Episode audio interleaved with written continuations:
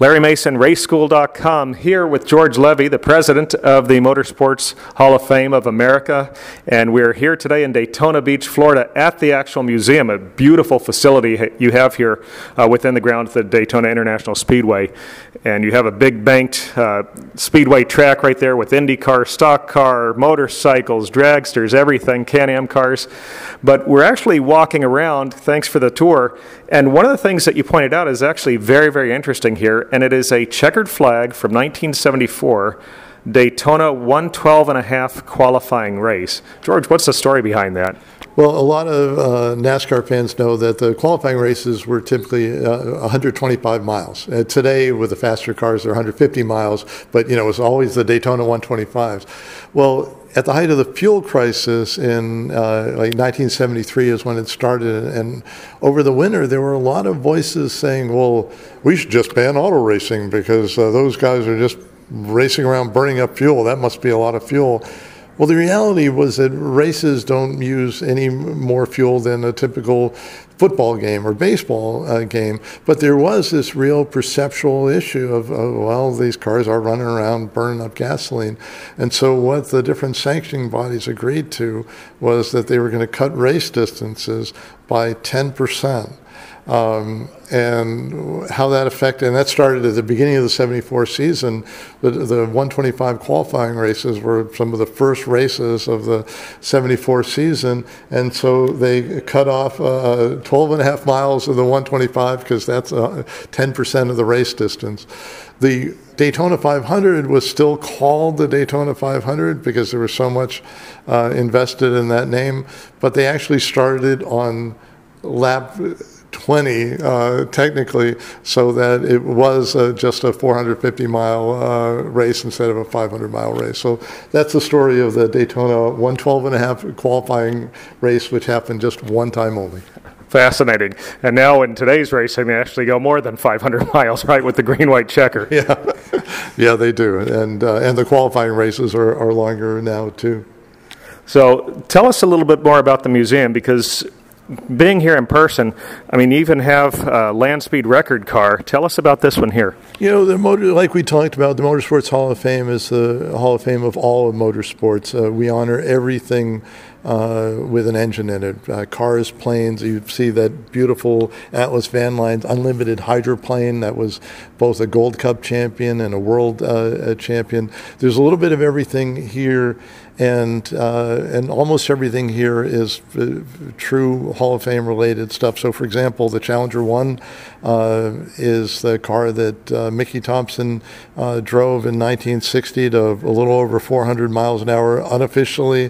It's an amazing uh, machine, and people can see it every day here at the Hall of Fame. Four engines in that. Yeah, Mickey, I mean, it's a, let's walk over here. Mickey built this thing in his garage. Um, And it's got four engines. Uh, you know, they're all synced up to one accelerator pedal, one uh, uh, uh, transmission uh, linkage. Uh, trying, you know, it's amazing that he was able to make all this work and that it held together at that kind of speed. Unfortunately, Um, there, one of the engines had an issue uh, on the, the the first pass, and that was good for four hundred six miles an hour, which would have been a new land speed record at the uh, time. This is pre-Craig Breedlove, pre-Art Arfon, um, and it would have brought the land speed record to America. But you had to do a return run within, I think, sixty minutes of the first run uh, in order for it to count as a, a record, and they weren't able to get the car uh, running for the return leg in time. So unofficially, he was the fastest man on earth. Incredibly, because that was back in nineteen sixty, so when we're talking today, that's what, sixty-two years ago, and that's a wheel-driven car. It's not a jet car that just goes down the, the salt flats. Four supercharged uh, Pontiac engines. Uh, you know, in some way, just as amazing is we have Malcolm Campbell's Bluebird over there, uh, six wheels, ten thousand pounds, a Rolls-Royce aero engine. Uh, in nineteen thirty-five, in the nineteen thirties, this car was going close to three hundred miles an hour.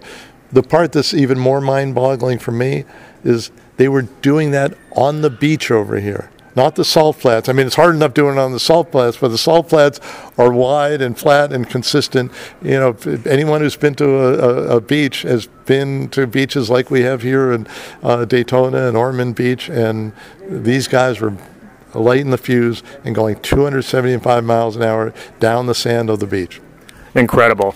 And you have some older cars here from way back then. You have some newer uh, additions to the museum. I noticed uh, we walked by a little bit earlier. You have Elio Castroneves, his uniform that he won Indy earlier in, I guess, and then actually uh, last year uh, with uh, the Sirius X M car. Yeah, um, you know, every year, we, we're a Hall of Fame first and foremost. Uh, we uh, induct individuals, uh, people who uh, have achieved great things in, in motorsports. Elio was the inductee in the motors in the uh, open wheel category uh, this past year, so uh, he was here to um, be welcomed into the Hall of Fame, and, and we have some of his memorabilia here, and uh, it's just it, it, every year it's magical, and another nine people get inducted by a vote from the community, and um, it's some people call it the Oscars of motorsports. It's just a great evening. And not just to talk about the guys that have done this, but women are inducted as well. And I think we saw Linda Vaughn's Hurst Olds uh, here also. And you just had a new edition with Denise McCluggage's that's, that's right. first race car. Yeah, uh, you know, Denise uh, was an incredible pioneer. Uh, she Uh, was not only a terrific driver herself uh, and one of the best uh, female drivers and really sort of pioneering in, in sports car racing in the post-war uh, period, but she uh, basically Uh, started and saved Auto Week uh, magazine, which itself uh, fueled the growth of sports car racing in America. Very true. So this is main the main hall that we're in today, but you have some plans for additions as well? Yeah, we have uh, some additional space here, which we're opening up. Uh, you know, the community has been so great in terms of, um, you know, not only financial support, but lending us uh, great vehicles. Uh, uh, Over to our right is, you know, uh, Bob Tullius has, has loaned us this wonderful Jaguar G T P car.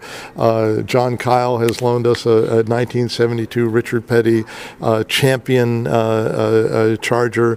And so uh, we have lots of vehicles and artifacts that we'd like to show people. And so we're opening up uh, more space uh, every few months as we can. So I guess donations are welcome for that. We will always uh, accept uh, and, and be very grateful for donations, and people can donate at M S H F, like Motorsports Hall of Fame, M S H F dot com. So last question here, and it, you may not be able to answer this. Do you have a personal favorite, or is this like your kids, they're all your favorite? They're all my favorite. You know, it, it, honestly, uh, first of all, I grew up loving Uh, multiple forms of, of motorsports, and that's part of the reason why I love this job. I mean, some people, you know, are really into NASCAR, and that's their thing. Some people are really in, into open wheel, that's their thing. And, and you know, God bless everyone for whatever their passion is. You know, for me, I, you know, I've, I was always interested in different forms of racing. So, yeah, there are cars here that uh, and, and bikes that mean an extra special amount, but there's no one that I could point to and go, oh, that's my favorite of all of them. Well, this is a fantastic facility. When you're here, don't forget to look up, because we have airplanes and race cars and boats and motorcycles and everything hanging from the ceiling as well. Uh, just a wonderful facility. George, thank you again for your time, and best luck, best wishes, and, and for good luck in the future with this. Well, thanks for everything, and we invite everyone. We're open almost every day of the year except major holidays, so uh, at right at the Daytona International Speedway. So we'd love to uh, have the conversation in person. Thank you.